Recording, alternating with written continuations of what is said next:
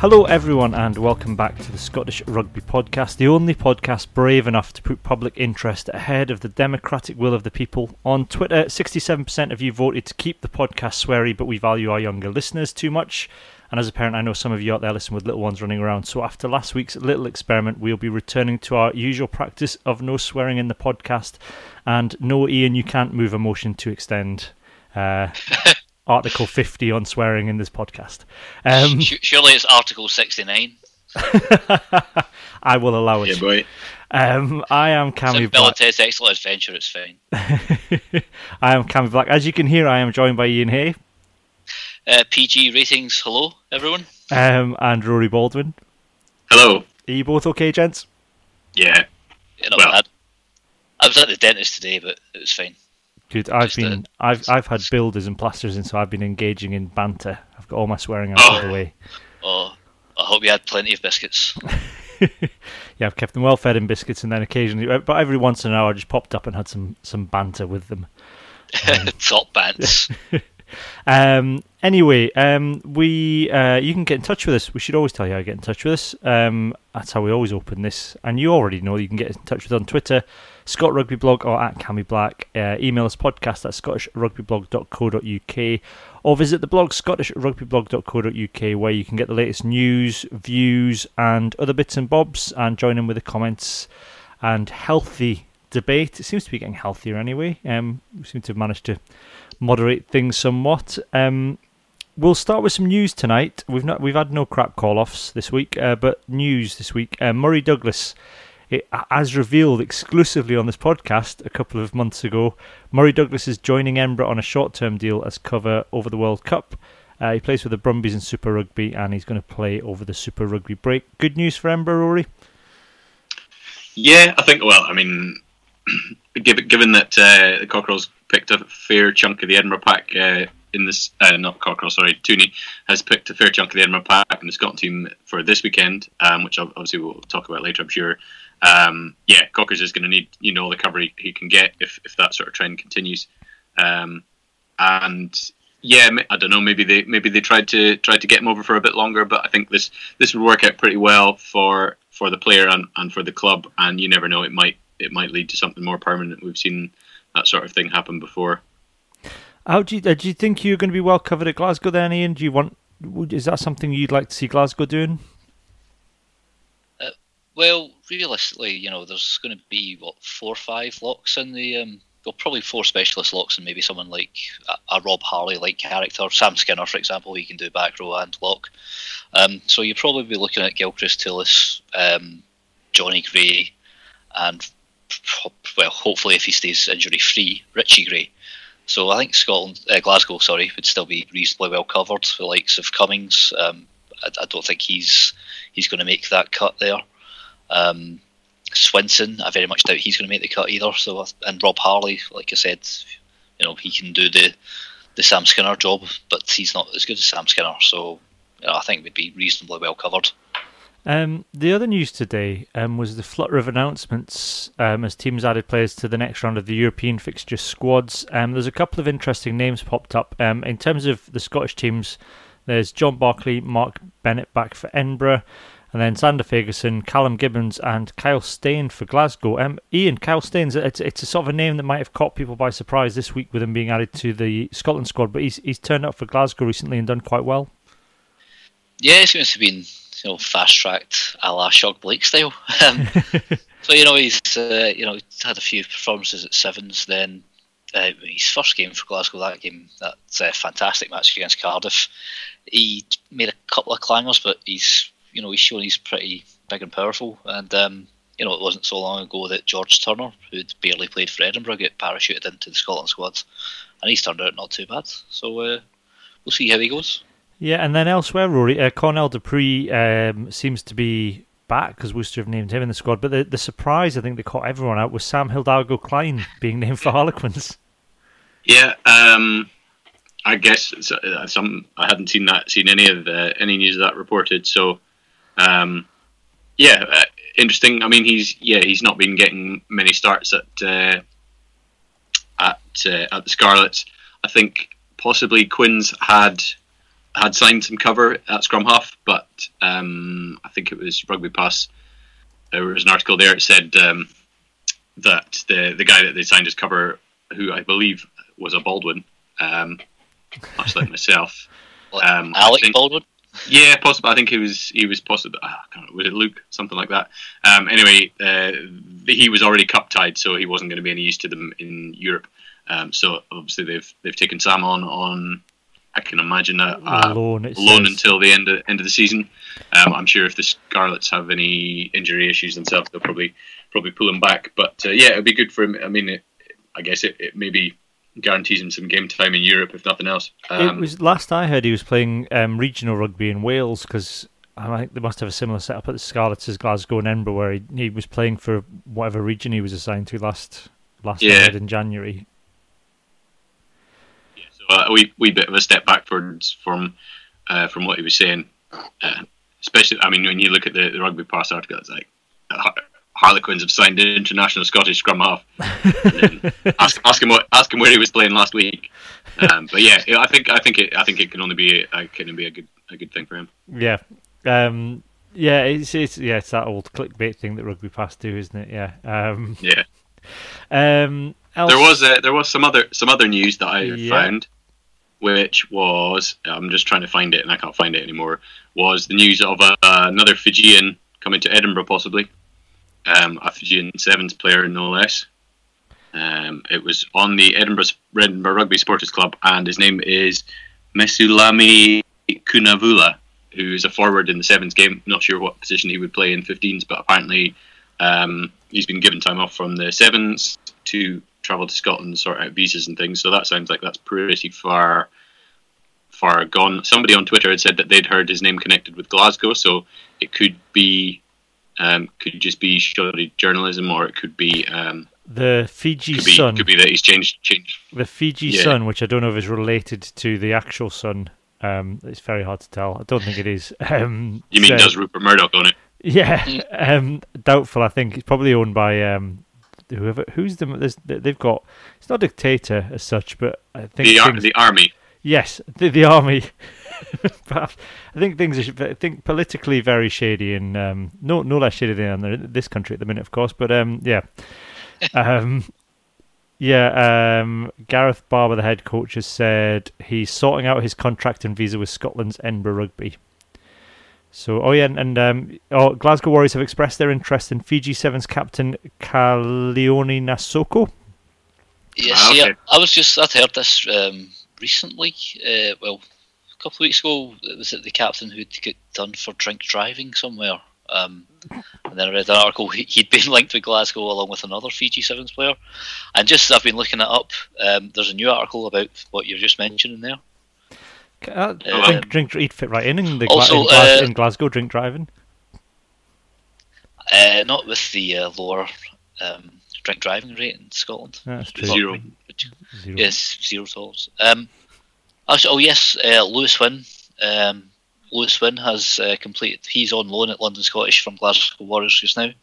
He's away permanently for next season. So good luck to him. Yeah. Presumably to fill the Richie Vernon hole that London Scottish have. well, no Yeah. one can fill that hole, surely. Unless he was playing centre. I don't know where he was playing down there. That was the other, of course, the other big news this week that that Richie he plays where he wants to. Vernon has has hung up his boots and is retiring at the end of the season. Um, kind of, we were almost on the verge of him getting called up. Surely, the way that injuries are going with the Scotland setup. Well, outside centre options, especially, are limited. Um, Yeah. But uh, was he injured again? Um, it was probably most likely. But uh, no, what what you know when he was actually able to play, he was a fantastic player. Yeah, Yeah, and and former And I- corres- former correspondent the blog, Rory. Yeah, I actually, I, I'd, um, I just, I had a quick, look, quick look over and over the posts that he'd done today. Um, he did, uh, he did a, a few um, sort of tour diaries from, uh, from a Scotland, Scotland summer tour and uh, from the World Cup in 2011, which I think um, our good pal Alan Dymock uh, arranged because I think they knew each other from, from Dundee or Dundee origins, um, and they'd come up through age grades together or something. I think. So uh, yeah, so um, that was yeah. So he'd, he'd given us some some inside information. Um, there are actually a few. Uh, I was looking back through the, if you go onto there's a link at the bottom of the blog, the archives page, and you can see all the people that have written for the site. And if you, you go through there, you might find a few few familiar names. There's a few uh, from Pete Horne when he was on the Sevens tour, and Colin Gregor was Colin Gregor's are probably the uh, the best value seven sevens uh, seven star. You probably wouldn't get away with that these days. Just when uh, when you said Dundee Origins there, I started thinking of a prequel that's probably going to get made in Hollywood. Yeah. Crocodile Dundee. I would pay to make a movie with Richie Vernon as Set- Crocodile set- Dundee. Set in actual set in actual Dundee. Yeah. Uh, but Ri- Crocodiles of the Tay. Alan, Alan Dymock and Richie Vernon in a buddy cop movie.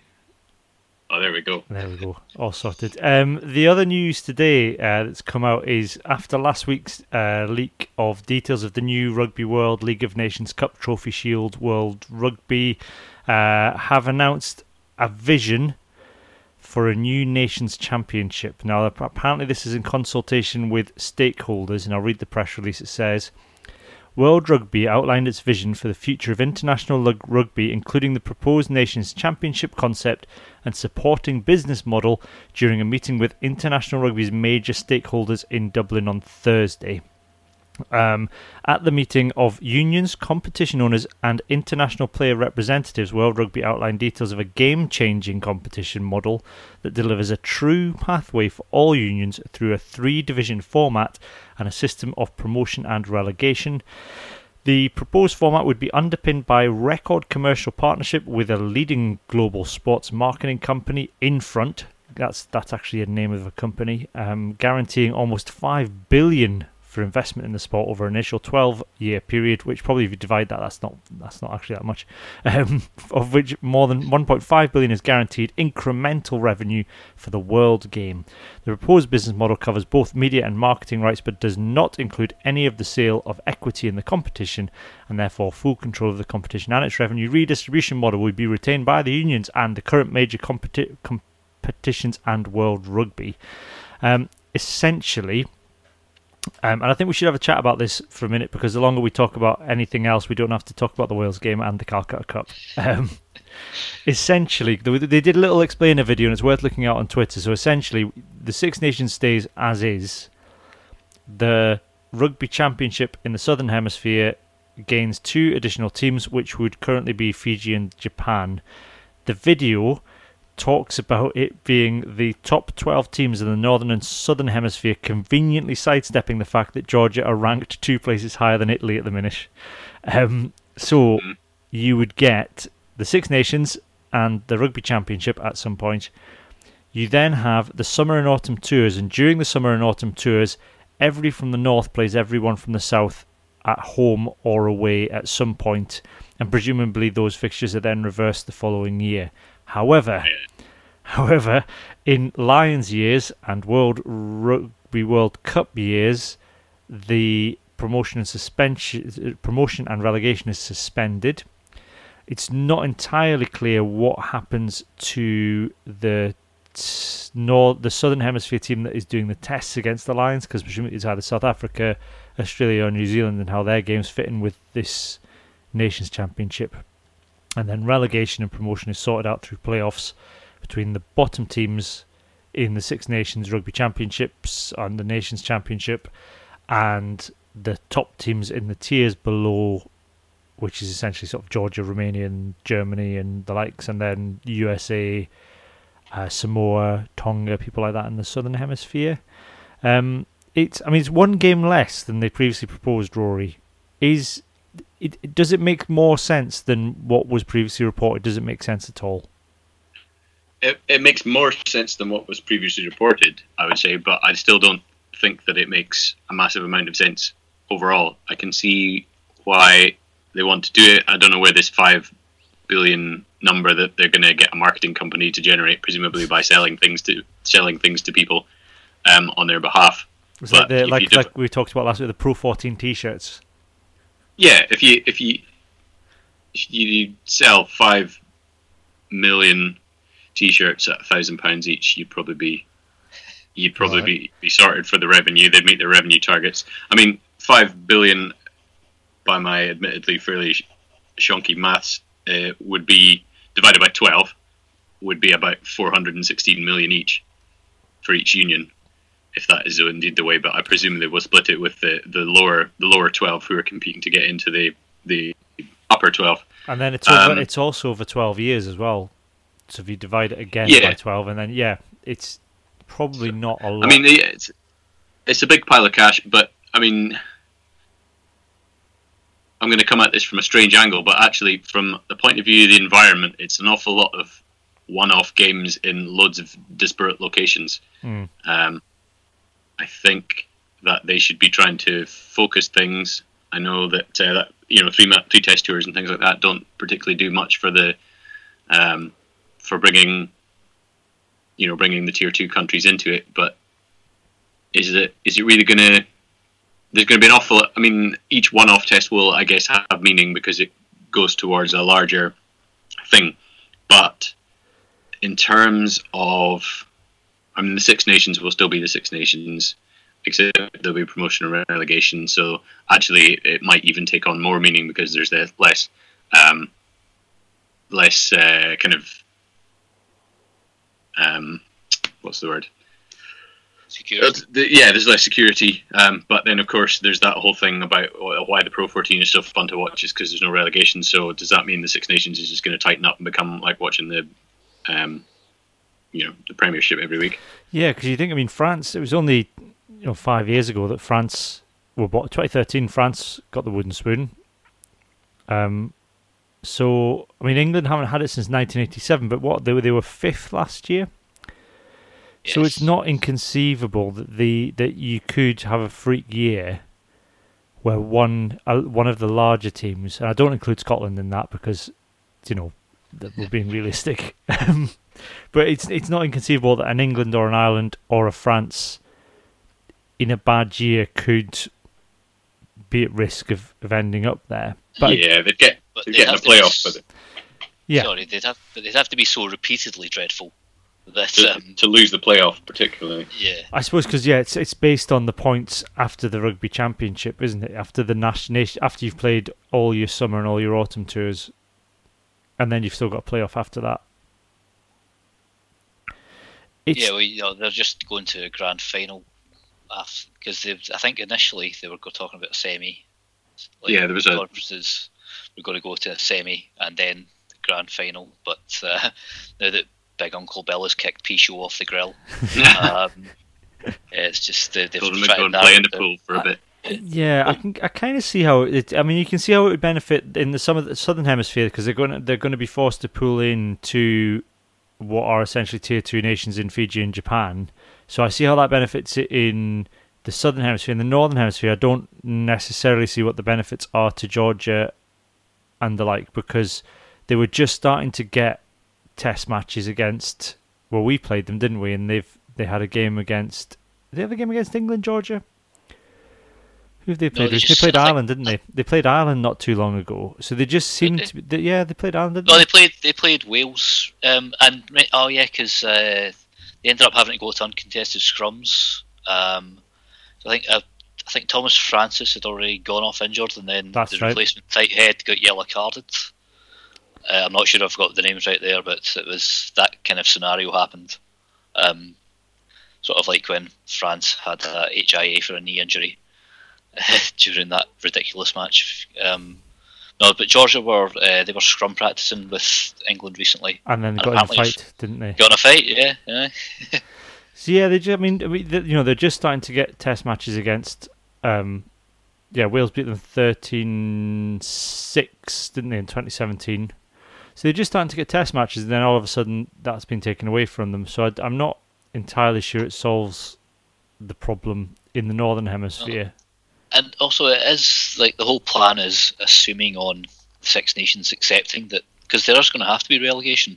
Uh, if because they were saying that points from the Six Nations go forward into the sort of conference section, so there's going to have to be relegation from the Six Nations. Yeah. and uh, they've they've they've just recently just said that's not going to happen. So I think uh, we're we're maybe jumping Yeah. ahead of the game here. Yeah, because the other side of it, of course, is that when you look at it, all Six Nations are shareholders in Six Nations Rugby Limited because it's a limited company. So, it, so uh, it's all very well telling someone that they're relegated, but whether or not that they're then willing to be relegated from their own competition that they own, Yeah. it's not entirely clear how that works. And then the other pro, if that was to be the case, what I was thinking about when seeing this, uh, you know, if they just say, okay, then then Georgia get to carry through their points from Division Two, they're obviously going to rack up loads of points because they just tend to pummel every other team in their division. Yeah, So that gives them some kind of unfair advantage, unless you do some kind of sort of coefficient thing, which then makes it even more complicated than it already is. Yeah, I mean, is it worth is it worthwhile them have them being comfortably the, the top team in the in the, sort of in the second bracket, effectively the tier tier two bracket, but yet they're actually probably going to get the chance in the playoffs. Would be their would be their only chance to try and get up to the next thing. Whereas actually, with the current schedule flaws as it has, at least they're getting sort of two, three November tests. They're getting summer t- tests um, against likes of Italy and things like that. They are, you know, they're getting more matches. Whereas it seems to me that the playoffs is almost kind of it would it would restrict them a bit more, and then it would almost be like the the kind of you know you wouldn't have to go and play odd games against Romania or teams like that if they weren't in the because the November things would only would be you fulfilling your your fixtures against the the other conference effectively the, you know whoever make the Fiji and Japan who are in the, the top level yeah, and then the other side, at the other end, you've then got this twelfth match for the top two teams. So that's then, know, presumably you've got likes of maybe last year it would have been would it Ireland, Ireland and New Zealand presumably, or something like that. And then logistically, you can't just decide that the week before, so they're going to have to presumably alternate that between northern and southern hemisphere for the final, and sort of a bit like they would do with the Pro 14, and say at the start of the season, well, the final this year is going to be in Auckland, or it's going to be in London, or it's going to be in Edinburgh, and countries sure they said bid the- for it. Yeah I'm sure they said the final was just always going to be in the north Did they? I can't imagine. I can't imagine the. I've South seen that somewhere it doesn't Yeah. doesn't It- seem very fair does it No, it doesn't seem fair at all because the whole thing that the southern hemisphere teams are struggling with is attendances at international matches. So you would have thought alternating it between north and south each year. Although, like you said, Rory, that's environmentally that's not necessarily. Yeah, I mean, if they if they if they all come up here for November and then in December they've got to all go back, and a team from up here is going to go back down there for a one-off game. I don't know if that would.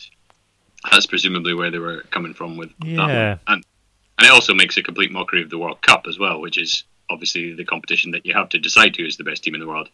Um, why do we need to decide that every year? That's what rankings are for. Yeah, exactly, and that's the the whole idea of a test is that you could get a one-off freak result like we nearly pulled off against New Zealand, and Yeah. that's you know that's exciting, but it doesn't have to. Somehow that would be rendered. It, say we'd had a bad Six Nations that year, and then in the autumn we beat, and then a, a mixed summer, and a, but then we beat New Zealand in the autumn. Somehow that that gets tainted. If you then sort of end up mid-table in, in a nations champ in this national championship, what are they calling it? The Nation of Champions or whatever it's going to be called. It doesn't seem. I- It sort of then makes the it sort of diminishes the idea of tests somehow. In that uh, you know your one-off wins that we and that's something that Scotland do. We get these one-off wins against countries like Australia and well, we haven't done against New Zealand yet, but we Yeah. would need, we were almost there. Somehow, then if that just sort of you get a couple of points and you end up fifth. However, though, see if we're if this League of Nations, if we're guaranteed a shot at New Zealand once a year, Yeah, then by the law of averages, we might eventually win before we would normally. That's very true. I suppose that's the other side of it is that we get to play New Zealand. Whether that's a good or a bad thing is, remains to be seen. But we we do, I suppose, get uh, as one of the smaller nations, we get to sit at the top table more regularly. We also get chances to get beaten by the USA and Japan more regularly as well. Though, so that's, Well, worth true, bearing in yes. mind. Yeah, Uh, you got to take the rough; it was smooth. Mhm. I suppose as well. And although it was heading this way with that, the sort of a season they they sort of agreed before this, where we almost were getting more of a chance to go and do tours against. they- They'd almost agreed tours with New Zealand and Scotland um, going forward anyway. But now in the summer, I suppose we're not going to have to go off and tour Canada and the USA because no one else will have us. Yeah, no, you'll have to do it because you'll have to fulfill your fixture against the USA, and you know you do a game in Japan and do in the USA and a game against New Zealand or someone. Yeah. Um, the other big concern people have got about this, and there's a bit, bit of news today has come out, the rumour that, that CVC, who seem to be trying to buy all of rugby, um, are, are, are, proposing to buy a, a 30% stake in the Six Nations, which I don't understand how these things work. I don't understand how you can buy buy a stake in a tournament. Um, but they're, they're apparently going to buy a stake in the Six Nations for £500 million. And I don't know, like we were saying last week, Iain on the pod, um, tout it round uh, whether that means they're going to then sell it internationally as a as a concept, um, or whether or not then Six Nations goes paid off the council tally. I mean, what what what do you? I mean, is is that a worry for you if it goes off the council tally, Iain? Um, well, I think it certainly would be an issue because it's um, potentially cutting viewing figures. Uh, might touch on this later on. My hands in the ruck. Um, but what I've seen recently, you know, uh, you know, CVC they've bought into the Premiership, they bought Formula One uh, rights. They've kind of got the same kind of deal that they're proposing with Formula One, and a lot of Formula One fans don't seem to be happy with it. Um, you know, it's not like there's not enough money in Formula One right now, but uh, they seem to be trying to look for more and more. But that is one of the issues that we're rugby are having at the moment, um, and you know, even the individual nations like Wales have, as we heard in depth last week. Um, you know, WRU are struggling to maintain their own uh, sort of financial interests. So, you know, between this alleged five billion that's been mooted by World Rugby for the League of Nations and CVC money, who, who knows what the best deal is? Um, I mean, I mean what is the yeah, I was going to say, Rory, is, is is this is there a sort of an element of sort of taking the heart out, out of rugby in in sort of clamouring for money? I mean, you know, rugby, maybe past rugby just needs to play within its means a little bit, um, rather than than chasing big dollars elsewhere, and and th- there is something to be said for keeping it on terrestrial, you know, the the the, the TV rights certainly within the United Kingdom on on terrestrial telly yeah, it's still a huge draw um, for you know for the, the, the ratings that they're getting for the um, for the Six Nations games at the moment. I think have been have been pretty good. I mean, obviously it's nowhere near you know the likes that watch um, the World Cup final or Strictly Come Dancing final or you know another another such sporting feast. Um, but yeah, it's uh, it's definitely something that pe- people still watch. It's the one bit of rugby that people who don't usually watch rugby will watch. And while there's people that have problems with that sometimes, um, it's that's that's the avenue that most people, certainly myself, um, that's how you get interested in the in the game as a as a youngster is watching watching the watching your country. Um, I mean, it might be in the future where we're all living in, I don't know, caves underground or pods under the sea or something that everybody has you know only accesses telly through streaming services anyway. There was a lot of uh, talk that maybe Amazon might be somewhere that the rugby might end up as a means of getting more Amazon Prime subscriptions out of the world, um, because they have a fairly unlimited budget. Um, so it could, yeah, it might not be that it goes to Sky or BT. It might be someone else that we don't know about yet that comes in and, and wants to, to take that on. And um, D, what's it called? That DAZN They've yeah. uh, you know they're splashing it on the boxing at the moment. Yeah, so I mean it could be it could be something like like that. Um, the I guess the risk is that it goes on there and then people kind of forget about it for a bit. Whoever's bought it loses interest because they're not getting the ratings and they have to ship it on. I mean, we've seen that with the amount of stuff that Sky hoovered up back in the early days, and now they've you know lost quite a lot of their rugby and, and other sports. Um, it's yeah, it's a it's a tricky one. I think it should stay stay free to air if possible. Yeah, but I think the Rugby World Cup is the only rugby game fixture that that's sort of one of the, the crown jewels as they call them. Yeah, I think it's just the final. Yeah, the final. Yeah, yeah, it's only the final. Well, I think it's the Six Nations and the Rugby World Cup are on. It's like a second tier list. That means they have to be offered to terrestrial broadcasters first, but that doesn't necessarily mean that it has to be then accepted given, to, given yeah. to them. Yeah. So that we, we we've I've um, I think after um, Graham Love had sort of started a little thing on Twitter. We've we've submitted a petition to Parliament because it is it's one of those things you can do because it it relates to legislation. So there's a there is a, a petition has been put to Parliament to debate it, um, but it needs enough signatures. It hasn't been agreed yet. I think there there are bigger things that Parliament are dealing with at the minute. Couldn't think what those would be. um, so that's hopefully that if you keep an eye on our social media, that that should be through in the next few days. And Uh, but you know, I think I think that that definitely is a it's a very worthwhile thing to do because I mean the six the Six Nations is massively important. You know, like Rory was saying, that the viewing figures are huge. The attendances, it's is it not like sort of the most percentage wise, the most sort of highest capacity attendance event of anything that goes on annually in the world. Mhm. Um, even when I was in New Zealand, right, there was a Welsh bar at the bottom of uh, Courtenay Parade. It's called the Dragon Bar, and um, you know they're licensed up till four a.m. But when the Six Nations games were on, one of them didn't finish until half six. But they got an extended license because it was a culturally significant event. you know, that's that's how much rugby means in New Zealand, and they're like, hey, you know what, the Welsh are into the rugby that much as well. So yeah, this Welsh bar could get a two-hour license extension just because the rugby's on. Yeah, I think you're right because I think there is something about it, and also it's you know the RFU, the WRU, and the SRU all receive fairly hefty amounts of money from government every year for grassroots and other bits and bobs. So I, I think in terms of a sort of paying it back sort of thing, I, I think Six Nations needs to remain in the so on terrestrial telly. I mean, it, you know, if if there's an argument to be said that it, it it's not that that, it, that that someone else can come and pay and, and broadcast it live, so long as then there's protection that says, well, on a whatever you know, a, a delay that when once the final whistle's gone, terrestrial TV can then broadcast the game in its entirety. I don't think that would Yeah, have or- much of an impact.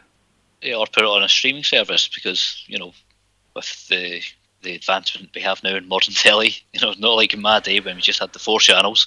Um, you know, you can, like you said, you know, if you just delay the playback on a terrestrial channel on the iPlayer or ITV player, um, you know, it means everyone gets to watch it. You just need to dingy social media for a couple of hours. Yeah, and and then beat. I mean, even even watch the game. even um, I mean during the autumn a couple of years back, I mean BT had the Scottish Internationals on their free channel. So there's nothing to stop a broadcast Mm. like BT coming in, but so long as the stipulation is that it has to go on the Freeview channel rather than behind a paywall. Anyway, that's enough of that. I don't Yeah, think there's, every- we- everyone gets. what were you saying? Iain? every, I was just going to say everyone gets a slice of the pie, and uh, everyone gets to watch it. You know, if they want to, as long as we peddle the product properly, Yeah, there's no reason everyone why. wins. There's no reason why it has to go one of the, the. You know, there's more than four channels these days. You know, even Premier Premier Sports have got go free sports with the Speedway. Um, a quick or the uh, Swedish ice hockey. uh, quick quiz for you both. Um, overall, um, in the Six Nations, I was just looking this up just for the, the promotion and the relegation thing. Did I, I, anyone wanted to hazard a guess? Overall, since since the four, five, Six Nations started, who has won the most wooden spoons? Ireland. You, did you know that already? Iain? Yes, I did. Yeah, Ireland have got I'm going to Uh, guess Ireland. Good guess. Ireland good are on guess. Rory. twenty-seven. Scotland are on twenty-five, isn't it? Uh, Ireland 29, so still four to catch Oh. up. But they do go on then. When was their last one then, Iain? When was Ireland's last wooden spoon? Oh, uh, I'm going to guess late nineties, ninety-seven. Rory, do you want any advance on 97? Nice. Uh, um, 2000 and Have you googled it? zero. No, 2000 zero. 2000, uh, 2000. no, uh, 1998. Close. I think Rory, you're the you, well, Iain, Iain's closest. Um, The, the only reason I was guessing that was because I was reading about Warren Gatland's time in charge of Wales, and there was people getting sacked, and I thought maybe there was some. In fact, he got sacked. There was some. I just thought maybe there was some of that going on. um, Scotland's last wooden spoon. Twenty fifteen. Yeah, Uh, Vern Cotter whitewash, wasn't it? yeah, it Yeah. was. Yeah, um, England's. I've already said this earlier in the podcast. England's last wooden spoon. I can't remember what you said. Uh, Eighty-seven. 87's right. Yep. Um, Sorry. Wales. last wooden spoon for Wales? 2003. Yeah. Are you googling this, Iain? No. tell, you, tell you what, I've, go- I've googled. I've googled the the Welsh Dragon Bar in Wellington, which seems to be a pub in the middle of between the two lanes of a dual carriageway Yes, it is. Yeah. at It's the at, central reservation. the end, uh, at the end of Courtenay Parade, I can't remember the street along that goes across it, it's- but there's the base hostel and there's a not Mm. quick and safe another supermarket. Can't Yeah, remember the name. I'm yet. trying to work out if I drove past it, but I don't think I did. I I don't. went in there. I mean, when I went to Wellington, like I went there for the Scotland Argentina game. Then when I went back a couple of weeks later, the first thing I did was hit that supermarket because I'd seen cans of Irn-Bru. Um, I don't so think if you could get, five. get anything more Welsh than a pub sandwich between two lanes of a dual carriageway. yeah, as, as a piece of architecture, it looks a little bit like some somebody, presumably Welsh, has, or somebody alien has crash landed a ship from Star Wars in the middle of a, a dual carriageway, and then a bunch of Welsh people have just stuck flags on it and pictures of dragons. Um, speaking of Wales, then, uh, it's as good a chance as any. Oh, Let's let's talk must about the weekend's game very briefly. Um, let's start with a nice positive. Um, Hamish Watson. Now, six top, six top one number of defenders beaten in the Six Nations Yeah. off 20 minutes. Twenty- Time, is that right? Six. 22 minutes, sixth in the rankings for defenders being. Yeah. That's uh, pretty impressive. 35 metres, beat 10 defenders.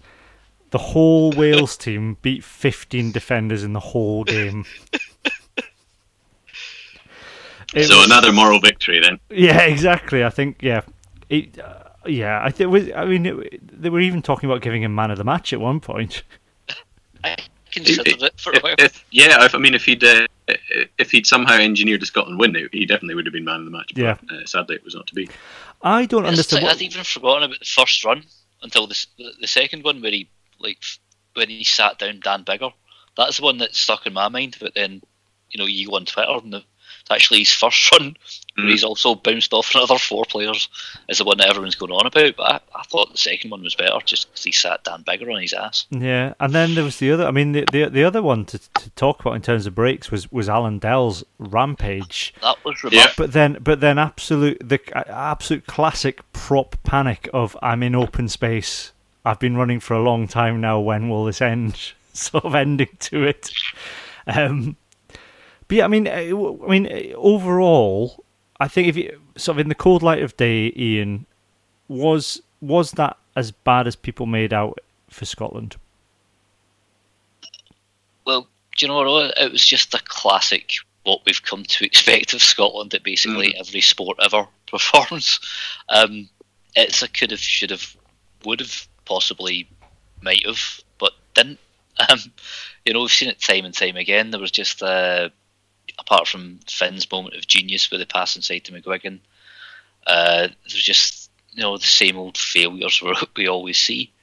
And I mean, I, I'm I'm not massively disheartened by what we've hap- what's happened to the Six Nations because it's a remarkably tight competition. You know, we're talking about you know, Ireland, the second best team in the world, Wales, the third best team in the world, England are what are they fifth? Even though England were only not even 18 months ago the second best team in the world and closing in on the number one ranked All Blacks it's a remarkably hard competition. It's stupidly difficult, and we are, you know, sometimes a lot of time we punch above our weight. To be honest, um, and we've had so many injury problems that it's not gone as well as we might have hoped.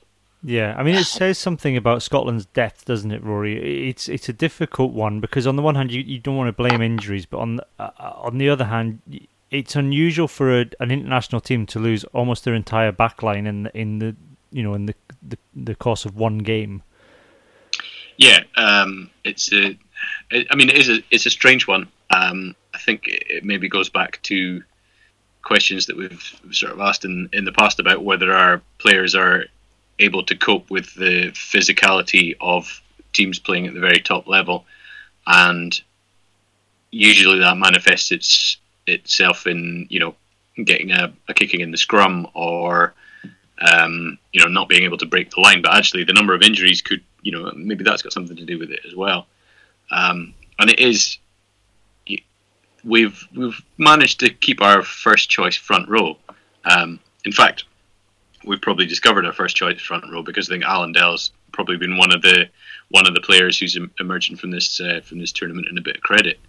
Um, the scrum hasn't been hasn't been too bad, and you know he he shows up pretty well in the loose, um, which I think is probably what uh, Townsend's looking for from his props.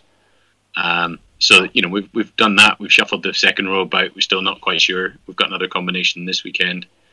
Um, we're still maybe not getting the best out of Jonny Gray in cert in, in certainly in respect of ball carrying. But yeah, I mean we're far from we don't even know what our first choice back row is, even if everybody was fit. But we haven't really had a chance to find that out.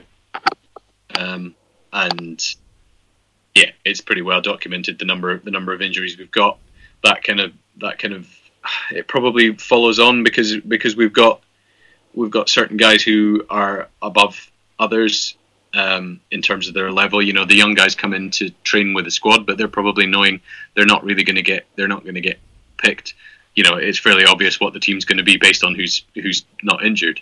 Um, so the likes of Kyle Steyn will come up and train with the squad, but you know, even despite the Tooney Tombola being what it is, we, there wasn't really any thought that he would, you know, he would be starting against England. Um, and maybe that need to have the top guys always, you know, always training.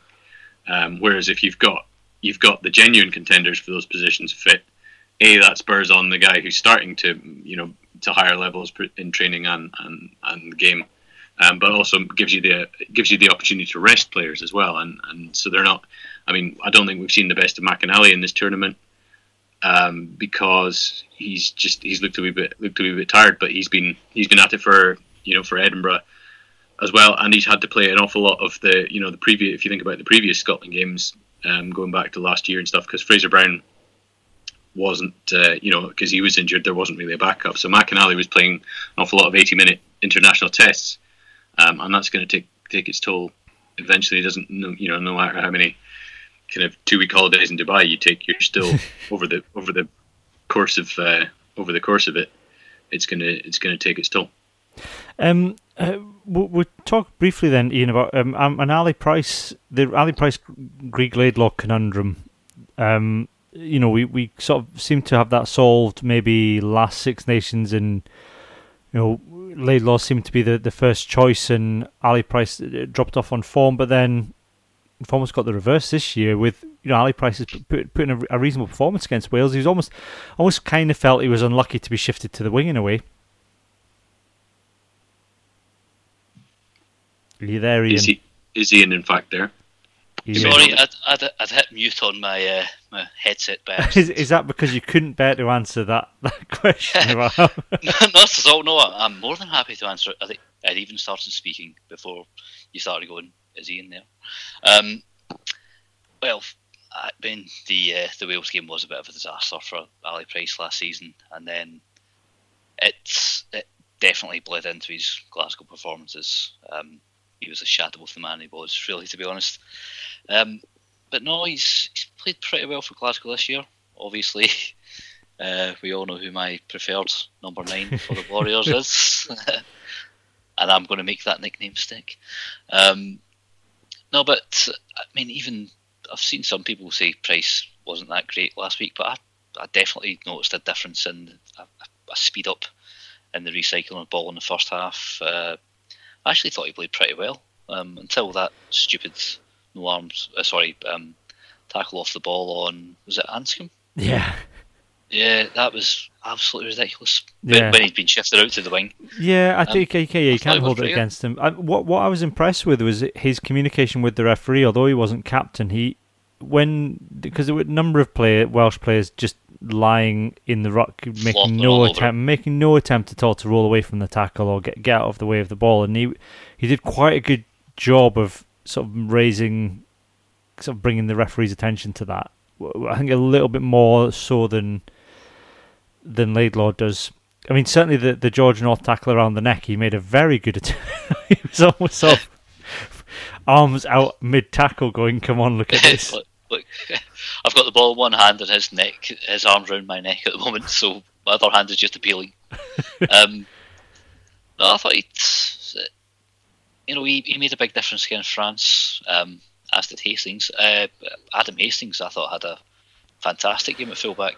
Um, you know, particularly given the the amount of abuse he's gotten recently. I think very undeserved abuse, as I mentioned last week. See, I even remember that part. Um, uh, yeah, because he had a couple of bad games against Edinburgh, so that's like every Edinburgh fan who has ever seen him uh, decided he's terrible. And uh, also Duncan Weir should be brought back because he's the Messiah. Um, he's not the Messiah. He's a very little potato. um, I mean, we we had a question. We had a question from Stuart Schiller on Twitter who said, "Is Hastings at 15 the new Hogg at 10?" Now, my instant rea- reaction to this was no. No, because that would be Hastings at 10 and Russell at 12. That was the uh, that's the new Hogg at 10. yeah, but that actually happened. Um, yeah, that's a, that's a perfectly good idea. Yeah, Hogg at 10 happens though. Yeah, Hastings at Hastings at 12 or 13 is is the new it's the Hastings the 13 one, I think, yeah. is the, the latest one, which is no. No. no. Um, I mean, it's interesting. I think what was good was that he got a run out of 15, which I think means. I think it makes his call up to the World Cup squad much more likely because if it if if Russell's the first choice 10, then you have Hastings on the bench as an option either to come on at 10 and shift Russell to 12 or to fill in at fullback if there's an injury, because I think he he showed he showed he could do it. I mean, I think he's but is it is it Ayr that he played fullback for a couple of seasons ago when he first started for Glasgow? I'm not sure. I think I think he had a couple of outings there for um, when he was down in Bath playing in the, the seconds for Bath. Um, I'm pretty sure he played a couple of games at fullback there, but and I'm pretty sure he played 15 for the Warriors a couple of times um, when Russell was still still at the club because Russell would have been ten, obviously. Um, and I think if you know if Hogg as Hogg seems to have been injured quite a lot uh, the last couple of years. It's I think we rush him back too quickly. You know, after he gets a, a little knock, it's like all right, he's only out for three weeks, bring him back, and then two weeks later, that's him picked up on arm. He, pro- he probably rushes himself back. Yeah, it could be. He's so uh, especially devoted to the Scotland. Was was that picture of him with bleached blonde hair? Is that genuine and that up to date? genuine I, I and up to so, date. Yes. yes. I've, seen the Instagrams. That's from uh, Ryan Wilson's Instagram. I think I, yes. I, I think it's it must be something within the Glasgow squad because I saw um, that Matt Smith has a similar lid at the minute. I I think Blood and Mud have a running joke that all players Exeter have terrible haircuts so I made the joke on Twitter today that that's that's why he's done it. But then I saw Matt Smith had blonde hair, so I don't know if there's been some some bet within the some Glasgow bet squad. Been lost. It's yeah, maybe a fundraising thing. Who knows? It's a terrible, terrible idea. I mean, but but who can blame the lad? I mean, you know, he's he spent all that money on his new hair. you know, why not? Why not experiment? Draw more, draw more attention to it. Experiment well. a little bit, yeah. Um, I don't see. I don't. I don't reckon he's going to be on. Uh, you know, there in his um, you know his own brand scarf and coat um, on the BBC this weekend, summarising. Um, just I, I, think everyone will be addressing the contrast on their tellies. Um, the the the one I mean the one thing that I, I sort of uh, this weekend that sort of and um, Lee was talking about on Blood and Mud earlier this week was about Scotland's attack, and one is that there doesn't seem to be almost much planned interlinking between the forwards and the backs in any of the ta- the attacking moves. It's very much the forwards truck it up to create the space for the backs to then do whatever their planned move is after three or four phases, and that kind of was what they did with the um, the, the, the Darcy Graham try. That was obviously a planned move, um, waiting for someone to rush out the line in the wheels and then switch it to McGuigan and then everyone run that angle. But th- there's not they just seem to be quite rigid in sticking to whatever they're trying to do, any whatever attacking move they're trying to do, and, and Townsend is the only attacking coach on, on Scotland's books. So he and he, I think he said after the was it the Ireland game, he said, you know, I'm the attack coach, so it's on me.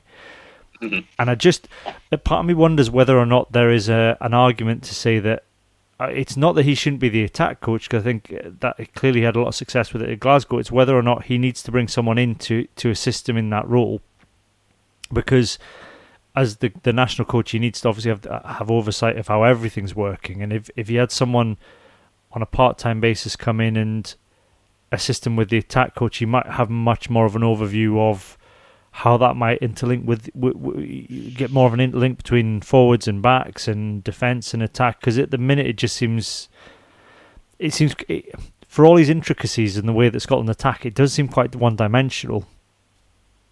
Yeah, I think um, I think uh, if you can if you can get Matt if Matt Taylor can moonlight part time with Glasgow and part time with Scotland, although he's full time with Scotland now, I think. Um, or is he full time with Scotland and part time in Glasgow? Anyway, if he can do that for defence, why can't they get Jason O'Halloran in from Glasgow? I mean, you've got this this guy there who had what barely a year or a year, maybe just over a year with uh, you know with the with the Scottish attack. It was starting to starting to bear fruit, and then Tooney comes in, cleans the coaching cupboard out. He gets shifted onto Glasgow. Took took Glasgow a while to get used to sort of Rennie and O'Halloran, but I think you can certainly see that their you know their their attack is starting to click now. Certainly with the guys that they've had regular coaching access to, it's actually it's maybe even it's maybe even that it's not quite as impressive when the you know when the full internationals come back because they haven't spent as much time in, in the Glasgow camp. Um, but yeah, what what would be the harm in, in getting him him across um, for I'd, a little bit of consulting. Yeah, I'd be more interested. I, I, think what would be a better fit, and I don't know. I, I, think I mean it might be a bit of a long shot. Would be better someone like Ben Ryan because he he's sort of yeah. expressed an interest in the England attack coach role when it was up, but said he would only want to do it part time. And I know he was he was interviewed for the Edinburgh job a while back, so he's certainly on the SRU's radar as as someone yeah. that'd be interesting. So I think uh, he he in terms of his eight, if you read his um, Seven Heavens book, he would seem to be sort of the ideal fit for for Scotland in a way. So I kind of hope that uh, part of me hopes that on reflection after the Six Nations that bringing in someone on a part time basis until the World Cup, I think almost just to sort of try and give Tooney that breathing space and a chance to sort of mm-hmm. cement his plans would would bear fruit. I think. Yeah, I mean, I think uh, Ben Ryan would be a great shout. Um, just yeah, it's just it's it's fresh ideas. I mean, we know Townsend travels about and he get he you know he's a, a student of the game. Um, he loves to go and get coaching philosophies from people, and you know he I'm sure he pay, pays attention to uh, to what's going on. But he's got you know he's got a lot of stuff to to manage, um, being the being the head coach, and even if yeah if it was just someone to kind of uh, yeah as you say kind of ease the burden of that a bit do you do you think do you think Scotland are maybe overcomplicating things in attack, Iain? Um, yes, well, like you guys were saying there, um, England didn't have an attack coach for a while, did they? Um, and it does seem like Tooney's taken a lot on his own plate. I mean, the, the Darcy Graham try um, against Ireland, we'd uh, you know we'd shown concerns about the set piece attack phases. That was a that was a you know a one phase set piece try, and it was the only time we managed to puncture Wales, um, and it was a bit of Finn magic. And we are, it's it is concerning that we seem to be having that white line fever that we used to get back in the the battle days. Mm. Um, whereas we thought we were over that now. Um, and I think it was it might have been 10-14 or rugby pass um, against Ireland. You know, what they were saying was like every player in the Scotland backline, and we know that's you know one of the potent threats. They're the ones that everyone seems to be individually trying to go for that killer move mm-hmm. rather mm-hmm. than straighten up and you know, you know look for men outside. Um, so you know, but it's, it's Tooney's had a lot of these guys at Glasgow. You know, he's had time with them in Scotland. Um, you know, you would think that he would those guys would know the attacking game plan that he wants to try and play, especially you know, through a backs phase. And it does seem to be a little bit different. Maybe we do need to bring someone fresh in to see it because, you know, international defences, especially Wales, um, you know, Wales' defence is ridiculously good. Uh, Ireland's is up there as well, you know, even though they're constantly offside. Um, and maybe we do just need that, uh, you know, fresh set of maybe more cynical eyes or somebody who knows, you know, like this is what they're going to do. We should do this to counteract it. Yeah, I think it's that thing of uh, particularly. I mean, you compare it to the Wales attack and defence that you know Scotland got very little in return for their journeys into the Welsh 22 compared to what you know Wales. I think were in the every time I think every time Scot- Wales were in Scotland's 22 they scored Came or came came back with points. Whereas I think you can't say that about Scotland and. That Scotland's phases never got anywhere near the number. You know, they, I think at one point, Scot, you know, Wales were in something like the getting again towards thirty phases, like they did against England, and we don't seem to have that composure of we're in the twenty-two. Let's just keep chipping away because at some point we're going to frustrate the defence, create space, and they're going to snap. We just seem to fo- try and force things a bit too much when there's no need to. Yeah, I mean, it's almost like uh, it's almost like the Scotland players have never been Scotland fans, because any, any Scotland fan will tell you that if Scotland batter away for 25 phases, they're going to knock it on or get penalised. It's like if if you were if you were if you had a, a scrum decision under the posts, and any Scotland fan will tell you do not take another scrum because it won't go the same way the second time. You'll get penalised or you'll arse it up trying to get the ball clear or something. Split But, the- but these, I mean, fair play to these guys. They have confidence in their own abilities, but they're they're They they're, don't- they they're don't- working against they're working against history. Yeah, they're and no the law of averages. Yeah, Yeah, I think well that's that was what frustrated me about the line out this weekend because it's almost a given now that Scotland will kick to the corner. They will take a line out five meters out and they will maul it. And teams know that. I mean, it's almost yeah, unsuccessfully, and teams know that now that Scotland rely on their maul and Scotland have a strong maul, and so if you watch, I mean, against Ireland and uh, France and Wales, there was a point where the opposition team weren't competing for the ball, and there was a point in the Wales match where they went, Scotland went for a second line out, and you think, well, Wales, Wales know Scotland are going to maul this, so why not? And we know Scotland have got these weird line out plays somewhere in their back pocket where they've you know they stuck Alex Dunbar in the line and they that, that one in the autumn with Hamish Watson. So you think, well, if they're expecting us to go for the maul, we, we need to have something in the pocket that says, okay, let's trick them into thinking we're going to maul and then I don't know, throw it short to someone running in the inside, and then they Or won't be then even expecting that. double bluff them and put like Dunbar or Watson near the line so they think, oh, they're going to do that sticky thing again, then just go for a classic maul. Yeah, Or or alternatively, just like get the ball back to Finn Russell as quick as you can because he he's the one who's going to unlock the defence. Yeah. Or even, or even, and what, what? Uh, there was a point in the twenty-two when when Scotland were attacking in Wales twenty-two where Hamish Watson was was clapping for the ball, and it went to I think it went to Gilchrist who hit the first defender and just fell on the floor, and Mhm. and I, I'm not sure that, that that Scotland are getting the ball to the right forwards in the right place, and that comes back to the attack plays. I don't think that I don't know if it's because he was a back. That might just be stereotypes. That that you know, if if you have, you know, throw you know, Laidlaw or, or, or Price throws a, a pass to Watson, who's sitting deep and who has a good run up within the twenty-two, he's going to hit beat a couple of defenders.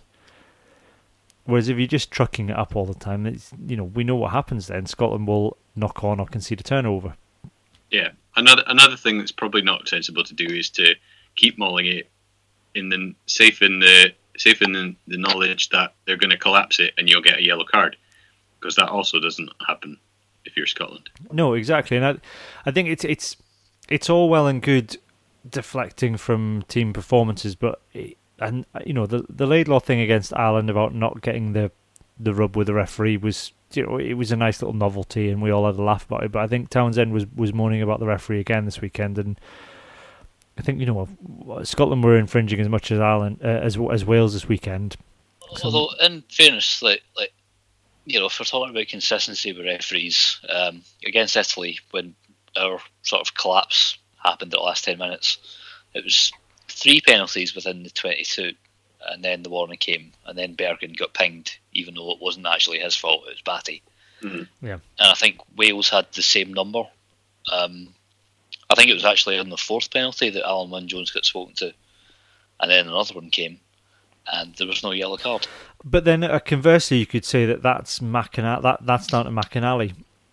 You know, because because when he was speaking to, he went and spoke, the, the referee went and spoke to Alun Wyn Jones off off his own back. There was n- at the third time, McInally wasn't in the referee's ear saying, "Come on, sir, that's the third time." which you can guarantee Wyn Jones would have been if it had been up the other end. Exactly, and I think Out that of the first one, he'd be in there. that that that comes back to, and I don't know if it's because we're missing John Barclay, who's oh, he had a, he had that bad game against England two years ago, where we that that the game of which we shall not speak.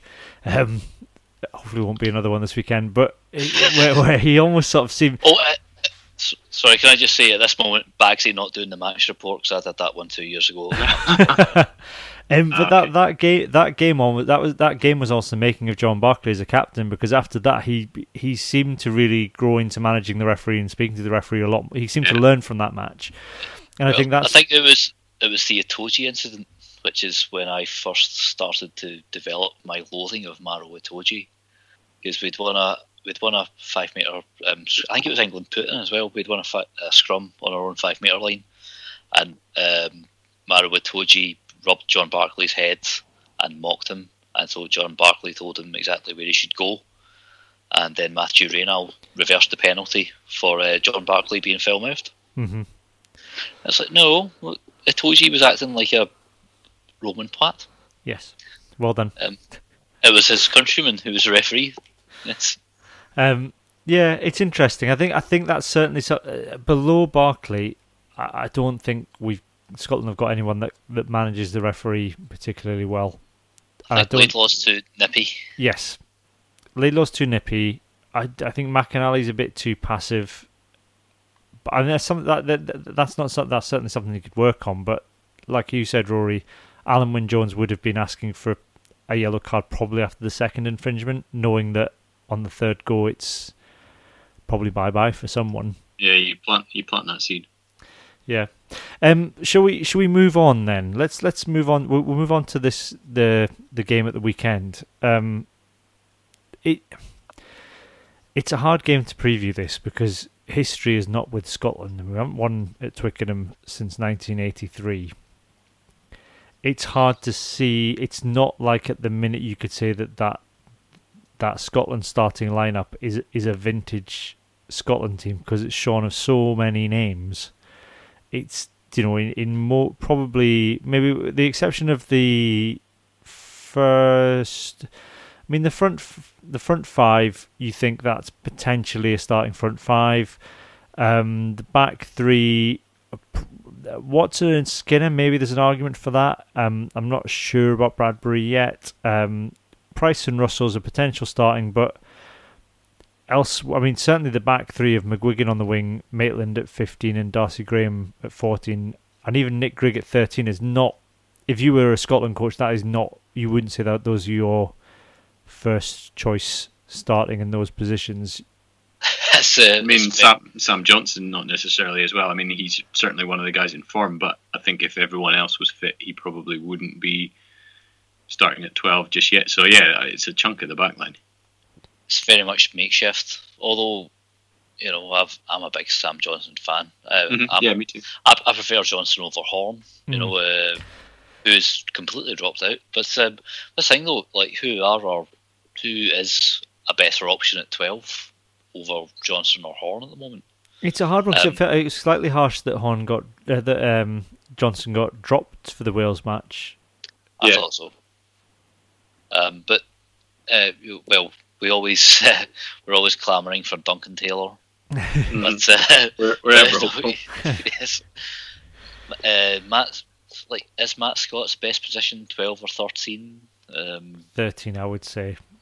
but then Mark Bennett's more suited to thirteen. So if they're playing together at Edinburgh, is Matt Scott going to have to revert back Yeah, to I think, he'll. I think he'll be playing. He'll be playing 12.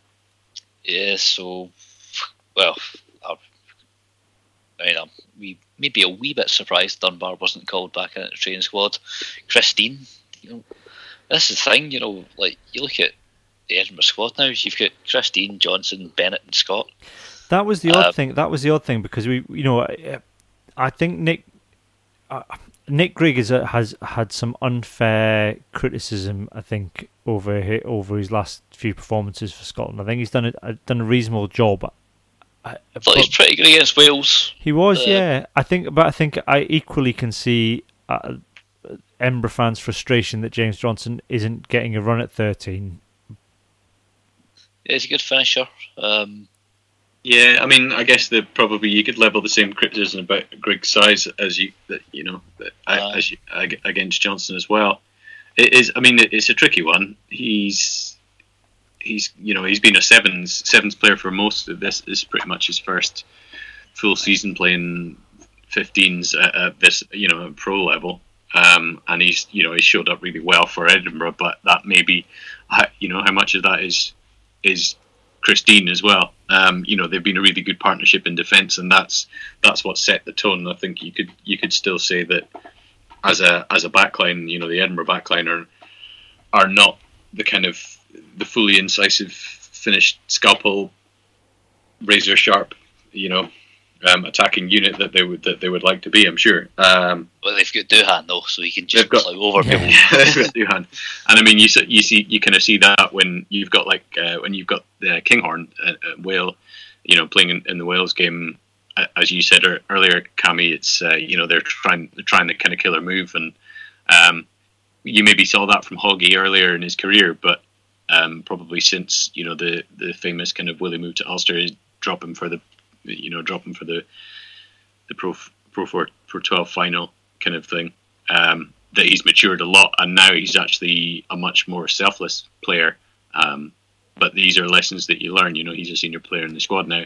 These, yeah. you know, some of the, the, younger guys have got to they've got to, to get that as well. And there, you know, it's that it's that pressure. Nobody wants their team to be doing badly. They all want to try and be the one that can spark something and get their team back on, you know, back on the front foot.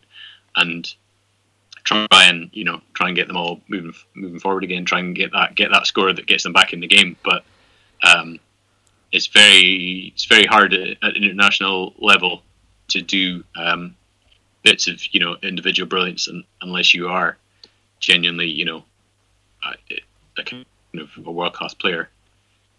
Yeah, I mean the one just because there's so little space and time. Yeah, I think that's right. I mean, I, I felt sorry for Kinghorn this weekend because he he was showing up. His deficiencies in defence were certainly sh- sh- showing up, but that's those deficiencies are the same deficiencies we were leveling at Hogg a couple of years ago in terms of defence, and that yeah, it's it's a matter. It's just a matter of t- it's more down to timing, I think, than anything uh, uh, anything else. Regardless of what Jim Telfer might think about his um, confidence in throwing himself into the tackle, I think the the missed tackle this weekend for Anscombe's try was was more a case that he just mistimed the run and then got wrong footed by. He got mugged by Adams. Exactly yeah. that. Yeah, not Anscombe, yeah. Adams. Yeah. Uh, but um, oh, I th- I can't remember. I think um, oh, Seymour maybe got sucked in a bit, and Greg jumped the line, so Kinghorn was a bit exposed. Uh, but for the second try, the second try, uh, Kinghorn was already injured by this point, so I hold no blame to him at all. Um, you can see him try to hobble along to maybe try and catch Jonathan Davies, but it was never going to happen. Um, but yes, it's just, how how lucky have we been with injuries? And also, remember what happened last time uh, when we were, at, well, we all remember what horribly happened. Yeah. But injury wise, that was you know, Hogg got. Uh, I, oh, I remember you getting a lot of use on this one, Cammy, on Twitter, because um, you pointed out that uh, Itoje, as per usual, had high tackled Hogg, he and had, then James yes. Haskell. Then James Haskell stuck a bit of shoulder in as well. He did, yes, but that was not uh, the reason I got blocked by James Haskell. That was something else. was Joe Marler involved in that? No, he wasn't. no, I, I, um, no, yeah, that's separate. As, as a separate, I, I said that James Haskell was second off, second choice back row after John Hardie, um, when he played for the Highlanders, and I think James Haskell name searched and then blocked me during the Lions tour when I when I tweeted that out, because um, I wasn't blocked before I sent that tweet, and then I was blocked after it. But yeah, that yeah, there was there was a lot of but I think that comes back to Scotland's that hardness, and that's not about. Although Jamie Ritchie, I think, has been pretty good about putting himself about uh, playing hard and then also getting in people's faces, which I think Scotland have lacked. And I'm, I, I think that's going to be the big challenge for Scotland. And I'm surprised that um, Gary Graham's not on the bench for Josh Strauss this weekend because I we've only seen that little bit of him against France, and what we saw, I was quite impressed with. I think he's he offers more than Strauss in terms of the physical side of things. Whether or not it's too much, I don't know. Um, the, the Ian Wheeler uh, tweeted me a couple of points over the times over the week just to say that it's a shame not to see that the King of Cumbria side plot be resolved between uh, yeah. Mark Wilson and Gary Graham. um, and I think just you know with all the taunts and everything and, and Graham's history of being called in the England camp, it, it would have been a perfect game just just for pure, if nothing else, just to troll Eddie Jones. You know, throwing Gary Graham on in the back row with ten minutes to go I think it would have been a supreme bit of trolling. So I'm disappointed he's not in there. um, any any any surprise? Any surprise or anyone you'd have in there different, Iain? Sorry, in, in the, the Scotland, yeah, or even the subs, um, or replacements, uh, finishers, um, I'm, I'm just fluffers. Um, to, to, be quite honest, fluffers. What, what what are you talking about here? Um, I would have uh, taken Zander over Berghan hmm. uh, on the bench. Um, who's replacement hooker actually? Is it Brown? Brown. Yeah, Brown. Yeah, that's right then. Um, no, oh well, Chris Harris, twenty three. Suppose he can. He's allegedly supposed to cover wing. Um, mind you, who, who else do we have fit at the moment? Who could? You could have put. I think you could have put either Pete Horne or Jackson in there. Yeah, I mean, I get there's, um, no, there's no wing cover, but see, you know, I'm I'm wondering if this Ali Price could do it. I'm wondering. We've done it Twickenham yeah. before. Yeah, but I'm wondering if this um, team selection is maybe maybe not a death knell, but a, a slight caveat to Pete Horne about well, he's not been in the greatest form. You know, I, I'm a Pete Horne fan, but I don't think he's he's not brilliant, is he? he's he's a very good. You know, I'm not going to say he's a good club man. He's he's above club man. He's a very versatile, useful player to have inter, international level. But is he a first choice fifteen? If everyone's fit, you know, if we were talking about Duncan Taylor, Huw Jones, Matt Scott, Mark Bennett, if Alex Dunbar manages to get a run of games under his belt and get a bit of form, um, Sam Johnson, you know, there's Chris, even if Chris Dean's playing better than Peter, yeah. I think it's, it's a tricky one. A Number of options. Yeah, it's one of these one of these things where we sort of have we say right, this is this is the blueprint that we want to play. So therefore, who's the best player to play that, and we'll hope that he's fit. And it's going to be one of those things. Come come the World Cup, we're just going to have to see who's who's in form. I think one of the things Townsend has done is, is blooded a lot of players, got them into camps, familiar with systems. So even if it did, you know, if the cupboard was bare and it came down to James Johnson and Chris Dean, they have at least, you know, they've trained with Scotland. They wouldn't be the first time. Um, I think I think Horne there there is a place for him on the World Cup tour just because of the, the versatility that he's got. You know, he could cover ten and twelve. Um, he's quite useful off off the bench because I mean he is still a good good attacker, good pass of the ball. But yeah, he's he's maybe he's not had he's not he's not really kind of um, made the best of his, his, opportunities in the Six Nations so far. Yeah, he. I mean, it was interesting. The the Squidge rugby video of um, the France, his analysis of the, the Scotland France game was quite interesting. Just Horne wasn't always first receiver, and uh, again, it, he didn't really marshal the defence in the way that that Russell and even Hastings did in France. And that was quite interesting to see. I mean, even this weekend when you you watch the what Russell's always there or thereabouts at, at the ruck, sort of telling everybody where to go. And I don't think he gets enough credit for that, Russell, and that's it's quite interesting to see what what happens to Scotland when he doesn't play. Yeah, I think. I mean, he, yeah, he's he's definitely growing into that kind of lead, leadership role more. Um, I think before we were we were sort of worried. Oh, you've got to have Greig um, to keep an eye on keep an eye on Russell. But I think probably, if not by the World Cup, then certainly probably after the World Cup, um, Russell will be perfectly capable of running a game him, himself in pretty much all respects, and probably doing doing the kicking as well. I mean, his kicking's not amazing, but it's it's it's good enough most days. Um, and certainly just... his you know his range of his range of little chips and dinks is, is certainly is is up there with the best in the world. Yeah, I mean, it's interesting. The um, do you have a, uh, the fourth best inside centre in uh, the Six Nations is Pete Horne. Oh, again. Yeah, he's also the uh, one, two, three, four, five, six, seven, eight, ninth, the ninth best outside centre, which is a real achievement given he's never played there. He's up, yeah. But I think, like I've pointed out, this this rugby pass index is nonsense. Because they It's good, it's good fun, but it nonsense. F- Finn Russell's the f- only the fifth best fly half in the Six Nations. Who's uh, who's who's Based ahead on- of him? Uh, like Joey Carbery was ahead of him. Like uh, Anscombe and Biggar were ahead of him. Uh, so Sexton, Sexton's obviously ahead of him. So Yeah. was Farrell. But then uh, I think I was um, Anscombe and uh, Biggar were ahead of Finn Russell, and then Joey Carbery was just behind.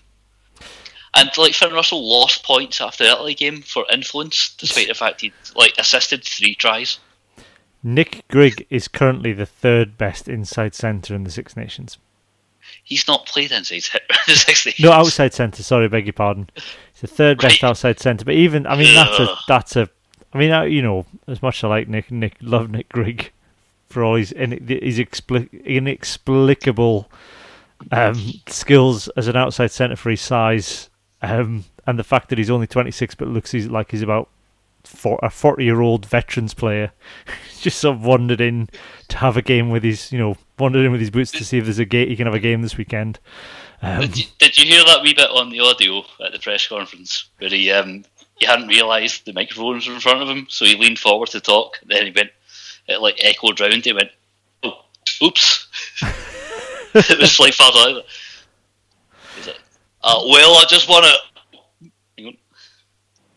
No, I didn't catch that. Yeah. you, had Um, to be, you had to be there. yes. Really. Um, um, anyway, do you, want- do you, shall we? I mean, uh, we're going to lose this weekend, aren't we, Rory? Um, it's hard to see another another outcome. I mean, if you if you if you're, fe- if you're feeling chipper, if you're fe- if you're feeling chipper and you're feeling optimistic, go and read part one of Kevin's preview. It's it's not miserable or depressing, but just the the stats. Um, you know, Scotland versus England is what the oldest international rugby fixture in history, 1871 or something. That's uh, 49 visits to Twickenham over those years, and we won four times. Wow. And you know, so stats are, you know, the, the, there's four. We've we've drawn five times and we've lost thirty nine times. So it's it's not something that just happen. You know, happens every so often. And we're at, you know, we have a genuinely awful record at Twickenham for some reason. Um, as Iain said when we're talking about the All Blacks, law of averages dictates that you're going to win eventually. Um, but yeah, I mean, what was it since since since 1983? There have been 16 defeats and one draw. Scotland have averaged just one try per game. The average score has been 31-14 in the home side's favour, and the Scots have only finished within a converted try in, of England in three of those defeats. What So- that, what that tells me is we are going to score. Yeah, we're we're we're, we're due at one try maybe. Um, well, you know that actually means we overachieved last year. Uh, sorry, Yeah. two years ago because we scored three tries. Yeah. Exactly, yeah. But but but then Jimmy got absolutely pumped. not not only is history against us, we're probably the team is you know that was a pretty strong team that went down there last time. Yeah.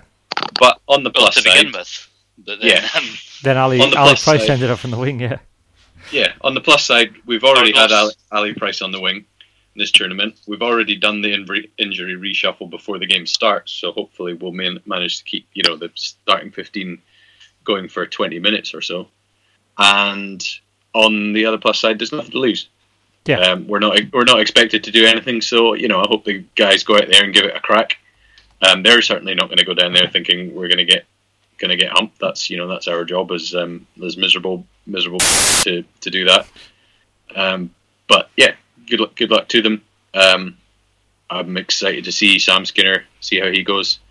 Um, I think it'll be good to see Darcy Graham. You know they won't be they won't know too much about him. See how he gets on. Um, I mean England are going to do what England do. The the sort of high ball thing that they took Ireland apart with.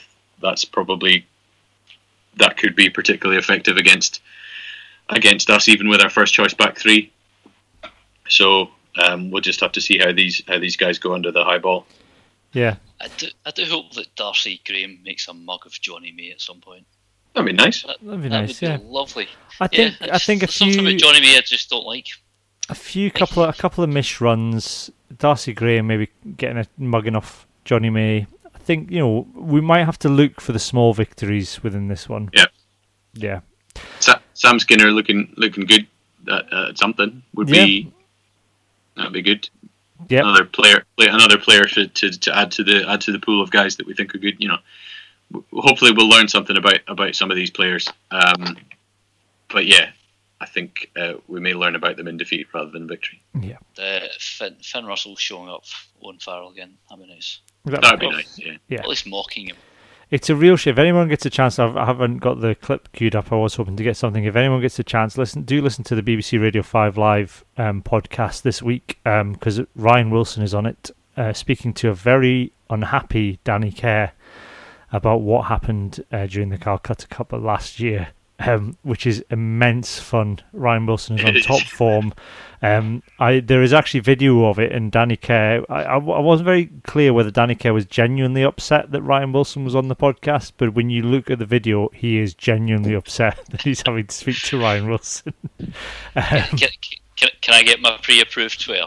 no, No, I, all right. Danny Care just Danny Care just looks like a miserable, huffy, humourless Roman twat.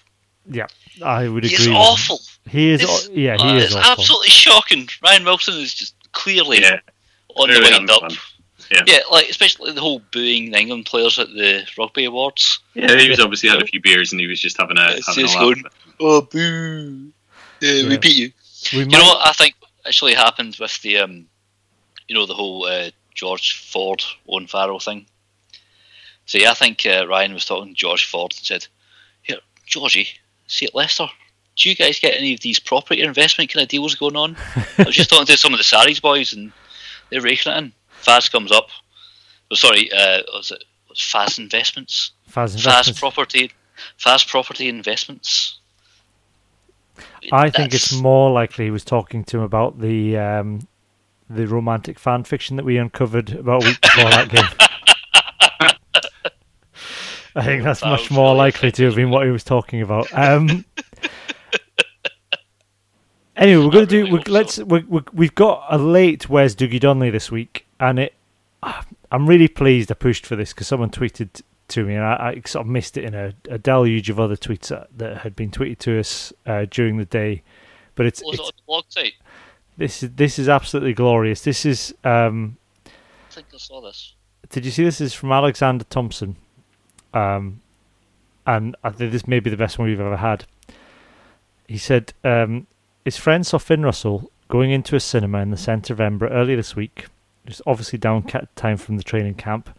Finn purchased a large popcorn, no word on whether it was sweet or salted, and then left without seeing a film. What a, what a legend.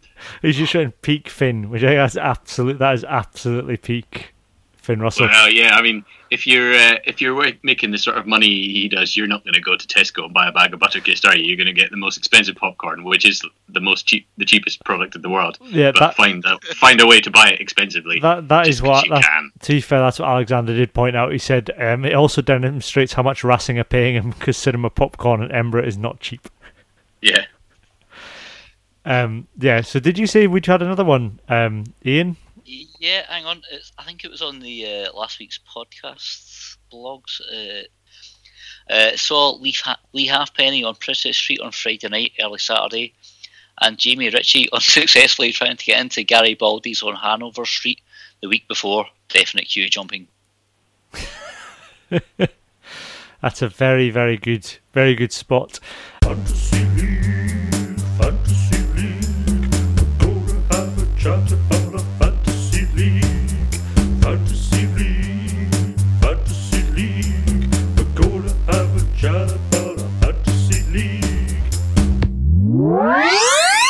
The um, we will move on. We'll have a quick look at fantasy league. You can join. We haven't touched on this much this year, um, mainly because of how bad we we're, we're doing. We did skip it last week because we kind of got bogged down on other things. Um, Iain, you are 40, 44th.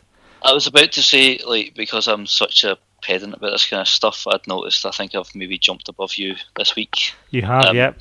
I've, I've used the um, the old um, WIP tactic. Oh, sorry, WPI. Uh, whoever's playing Italy tactic. Um, so I made Manu Tuilagi my captain. I've tried that. Right, Rory, you and I, you and I are battling out in the 60s. You you Really, I- you you're up 27 places though to number 60. Yeah, I, I- pick, I picked uh, picked Tuilagi, but I didn't make him didn't didn't make him captain. I thought maybe Johnny May would score more points, but um, yeah. Yeah. I made the same mistake. Yeah, I picked Manatee but so I'm I'm down. In, I'm I'm down. You've replaced me. In fact, I'm down three places to 63.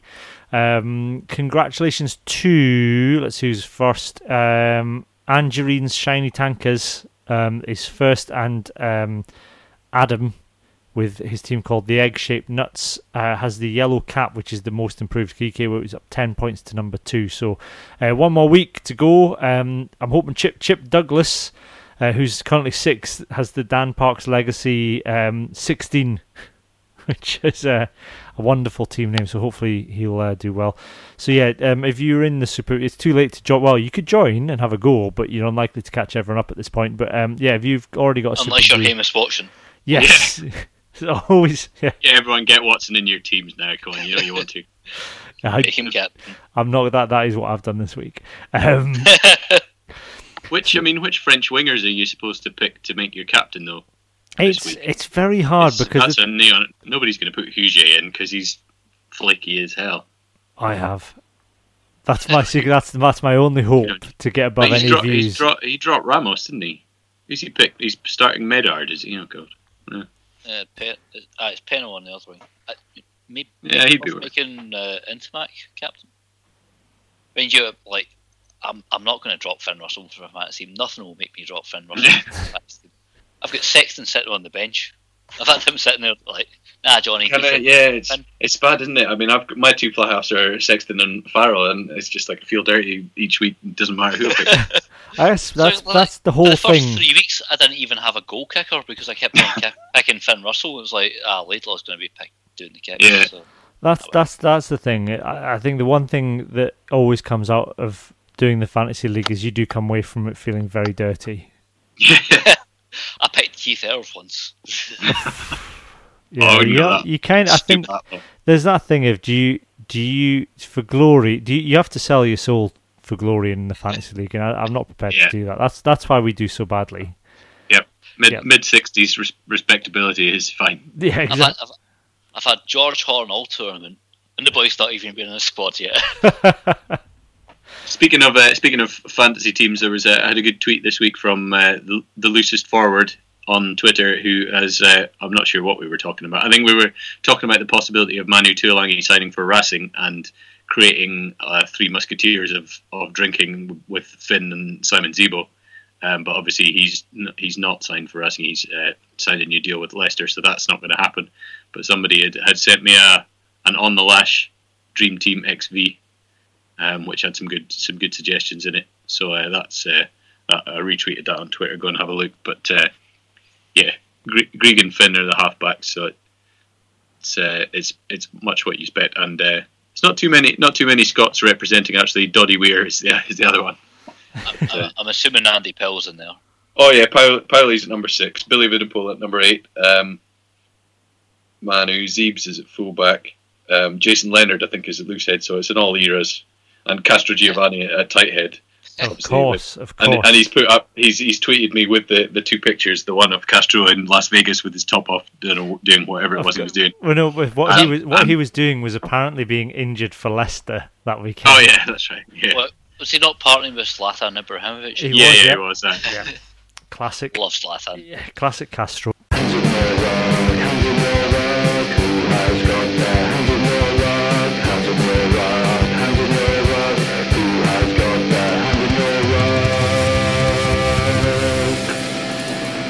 Okay, it's time for hands in the ruck. Um, we've had a couple um, from Twitter this week. Uh, Ali Baxter got in touch to say we haven't heard from Jim Telfer yet. Um, I think there's still time for to launch launch a full Jim. Um, I'm sure he's just keeping his powder dry till uh, the Saturday morning papers, I reckon. Um, Dr. Sanchez says his hands in the rock is non-English people calling Twickenham HQ. Um, I would I would second that, but also suggest that anybody that that English people calling it HQ or even Twick is, also my hands in the ruck.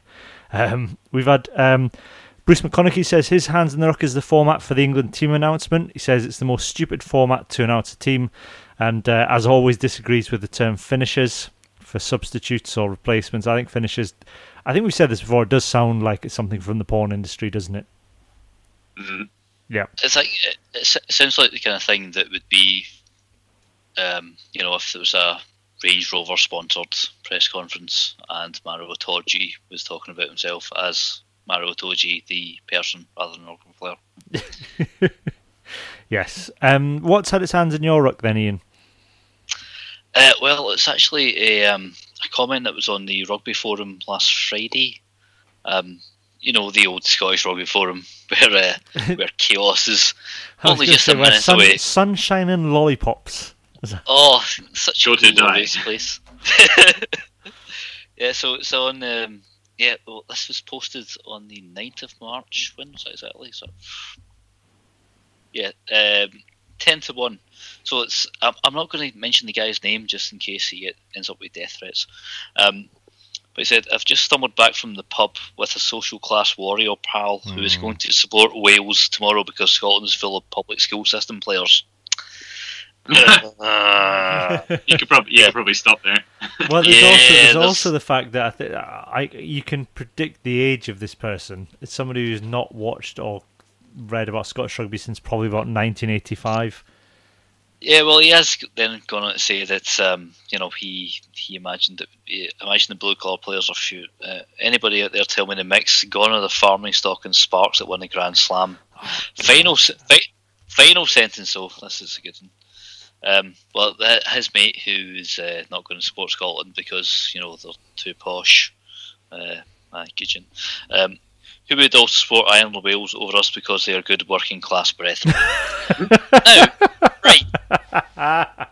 Um, the the unfortunate, um, well, what I'm immediately drawn to, well, comparisons wise, and uh, you know, working class brethren with regards to Ireland. Um, a couple of weeks ago, I was reading an article about uh, yeah, Tadhg Furlong, who is me, me just look at him. He's a farmer all the way, and uh, Iain, Iain Henderson. Um, and then there was also the, uh, the whole Paddy Jackson thing. Um, after- De- we've said this before. Devin Toner looks like a provincial accountant. I, I think he kind of looks like Frankenstein's monster.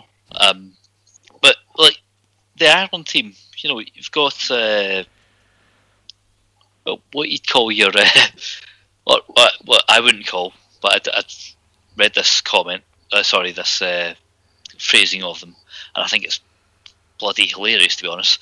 So it's your uh, sort of middle class uh, officer people, people like um, like Paddy Jackson. Um, you know, he, they went to private schools and what have you. So for this guy to suggest that all the Ireland players are working class farmer boys like Tadhg Furlong, completely inaccurate. Um, the Welsh team, um, there's a fair bit of a combo there. Um, you've got Samson Lee, for example. Um, we all remember what your good pal Joe Marler called him. Yep. Um, uh, Ross Moriarty, he's a bit of a tough nut.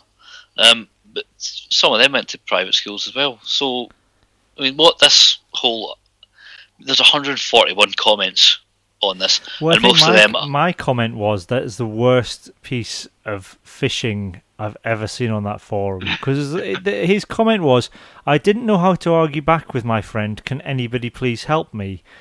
And I, I don't know what you.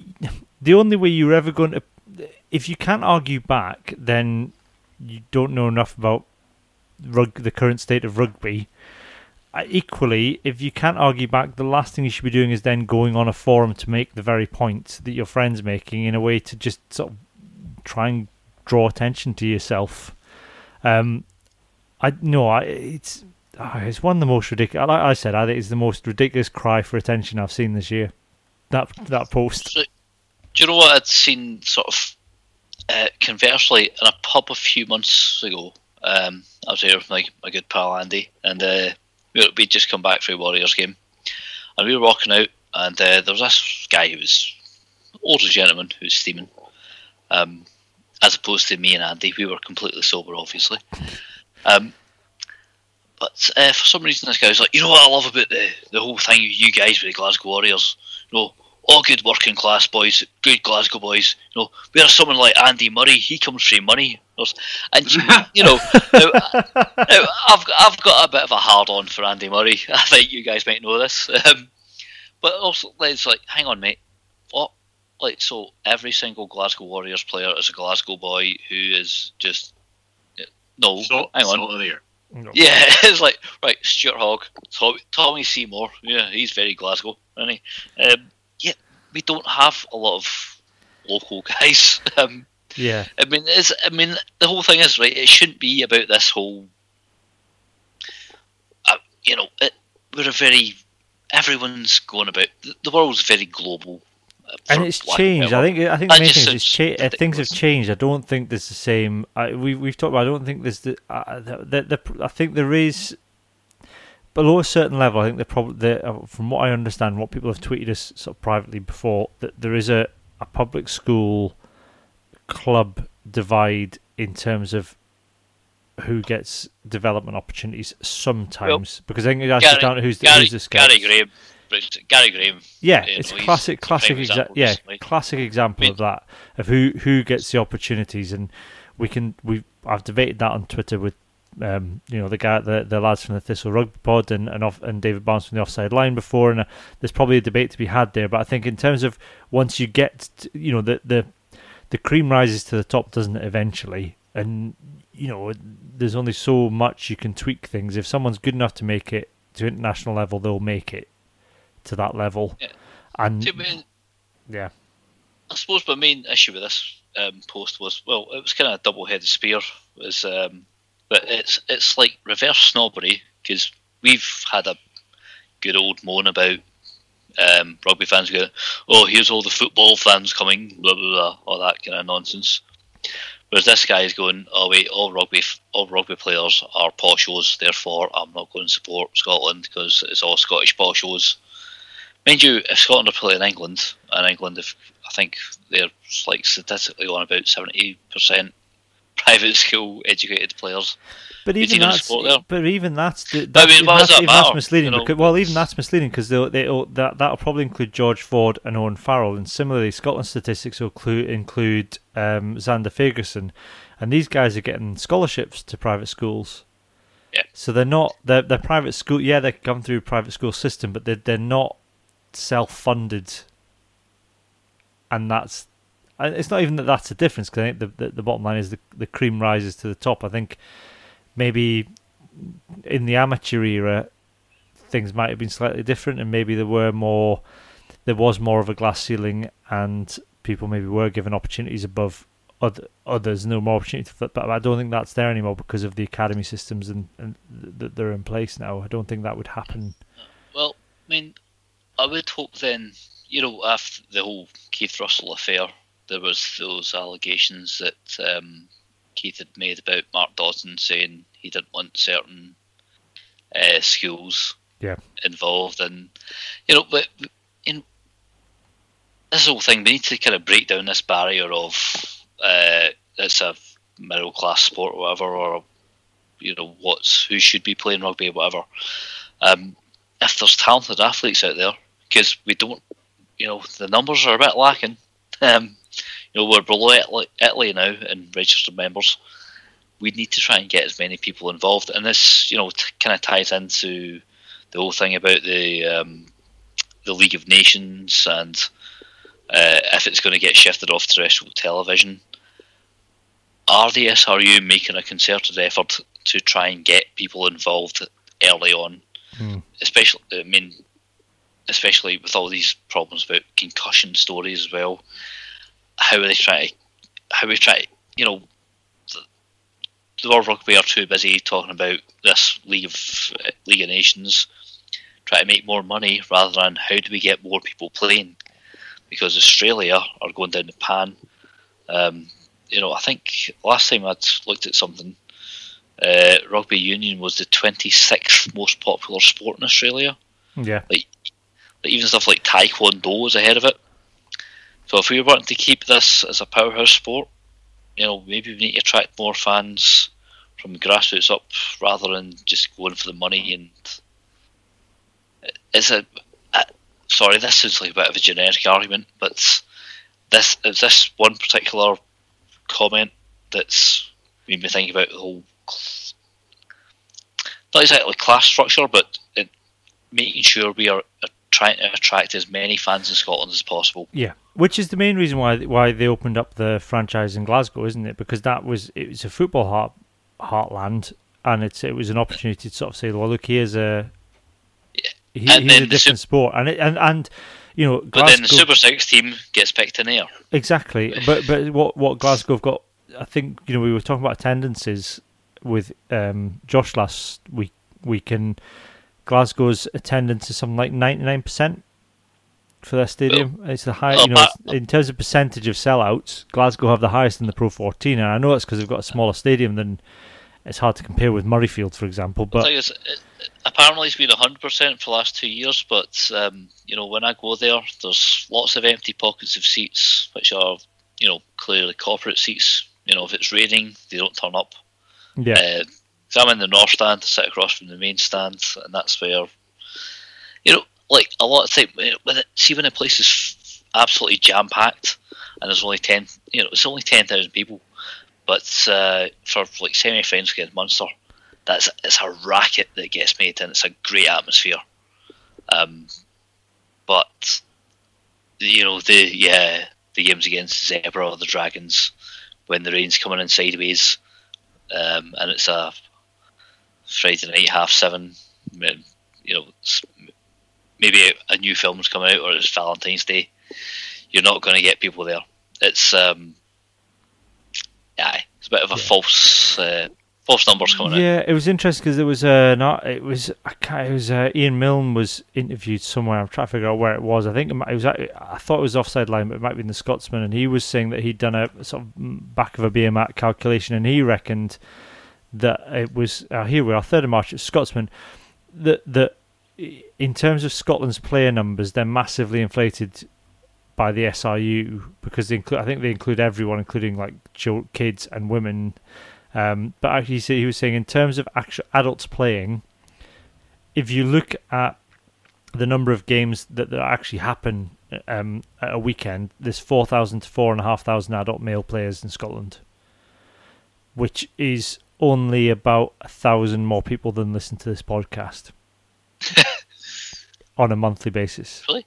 Yeah, per episode on a monthly basis. On over 30 days, we get about 30,000 downloads. So there's only a thousand Right. more people in Scotland playing rugby every weekend as an adult that listen to this podcast. Do you, would you just, you know, I'm just from from compar- from a comparison point of view, that's a small number. And uh, you know, like you said, in terms of the opportunity to whether I don't, I'm not sure the SRU are doing enough to. I, I agree with you. I don't think the SRU are, are opening it up enough and doing enough to promote it outside of the traditional heartlands and the traditional um, institutions that support it. Um, and like you said, so, so if if somebody has uh, that opinion of Scottish rugby, that is a failing of Scottish rugby to explain what they're trying to do to Scottish people, I suppose. Also, I mean, there's so many other sports options now. Like, um, you know, Scotland's like, you know, down the borders way. you'd- uh, I mean, that's like proper rugby country. Um, But even then, but even then, you're more likely. I would say, my, in my experience, you're more likely to see a kid down Galashiels High Street in a Barcelona top than you would be in a Galashiels Aye. rugby top. Yeah, oh, I suppose because the um, mass proliferation of football content and um, even stuff like you know all the new stuff like uh, MMA coming in. Um, you know, people can. You're you're probably e- easier to find an MMA gym than somewhere to play rugby in Glasgow nowadays. You know what I mean? You know, it's it, it'd be so easy to just go on. I mean, like moons ago when I actually bothered to go to a gym, um, I went and did a couple of kickboxing classes. No, but it was because it's easier to do that than try and find enough people to go and go rugby training or get enough people to like get a good rugby training session going Yeah. on. Um, you know, this is this is what they, they I think they need to try and focus on rather than chasing CVC money or um, you know uh, League of Nations trying to get this at least five billion dollar implement. And if World Rugby are going to get this five billion dollar investment from whoever wants this, how's that going to be split? Yeah, it was interesting because it was they were talking about. Um, uh, this was kind of my hands in the ruck. And I, again, it's the same article, but I can't find it now. Is that email was talking about that they they'd merged um, and another club in Scotland um, had sort of merged the second team, and the idea was just to try and make sure that their second teams were playing on a regular basis and trying to make create games. But they had too many substitutes, and they were fighting for it.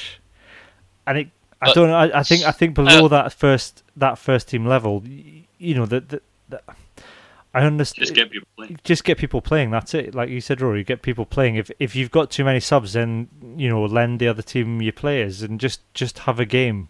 It doesn't have to be competitive. And this, I mean, it doesn't have to be competitive games. It can just just get people playing the game, and it's fine. You know, at the top tier and the first teams will want to play competitive fixtures and playing cups and shields and leagues. But there are other people that just want to go along and play a game of rugby at a weekend, and that be it.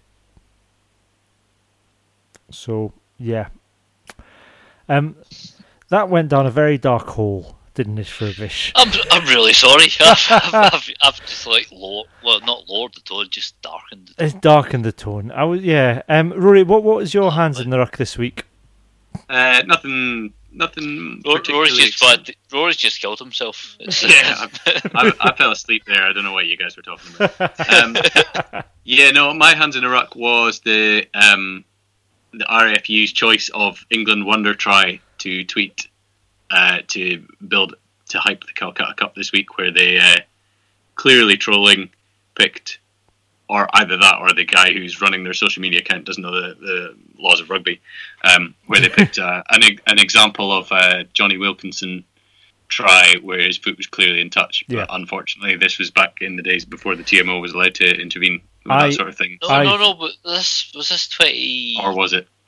No, the Mm. t- 'cause I even remember Brian Moore going off his nut about this. He's like, "Well, his foot's clearly in touch. Yeah. That's not a try." I Was it um, 20, 2012? I don't know. Harry Ellis was on the pitch, and I think it was Jonny Wilkinson. Oh, no, it was way before I that. very much enjoyed Jerry, very much enjoyed Kelly Brown's reply to that tweet, which just said, um, uh, "Absolutely shocking decision that that try was allowed. If it wasn't for the other 35 points England scored on that day, we would have given them a good run for their money." Yeah. Yes. Um, I think my other hands in the ruck this week was Eddie Jones um, and his imagined uh, being spat on, At Murrayfield. Yeah, At and grabbed by Murrayfield. the neck. grabbed and around the neck. threat- and- and being fear for his, fear, fearful for his life. What I will say is, and I've done a bit of digging around this. Now, I in no way condoning the behaviour of the group of lads. The the three three lads accepted a caution, and somebody else took it. To, the other lad said, "No, I'm going to court over this," and charges were dropped. So I think it was a bit of a trial by social media. I'm not saying they should have um, hustled him or bustled him in the way that they did or shouted at him in the way that they did, but it was. I, I can't imagine that the police would have bothered with something like that for anybody else. Um, I, it's a massive. I, he, you know, he's lost the mind games without Scotland even attempting to play mind games. He's a pound shop Alex Ferguson. Yes, and on that note, That's what I've always said. And on that note, because we've been going on for a long time tonight, um, We have a bit. we? We have. We've gone on, on and on and on. If you're still listening, thanks for staying with us. Um, maybe you've listened to this in three sittings, so well done. You're probably listening to this right up to the kickoff. your day yeah. work. Yeah. Um, so um, that, the game's probably over by now, so we've probably lost. So yeah, uh, that's it from us this week. Uh, we will be back. I think on um, now I've got the builders in. As I said, I've been I've been uh, bantering with the lads all week. Um, I may we may we are most likely to be back on Monday. Uh, but if you watch social media channels, we will tell you when we are back properly. But for now, it is goodbye from me and goodbye from Rory and Iain. Goodbye. Good night.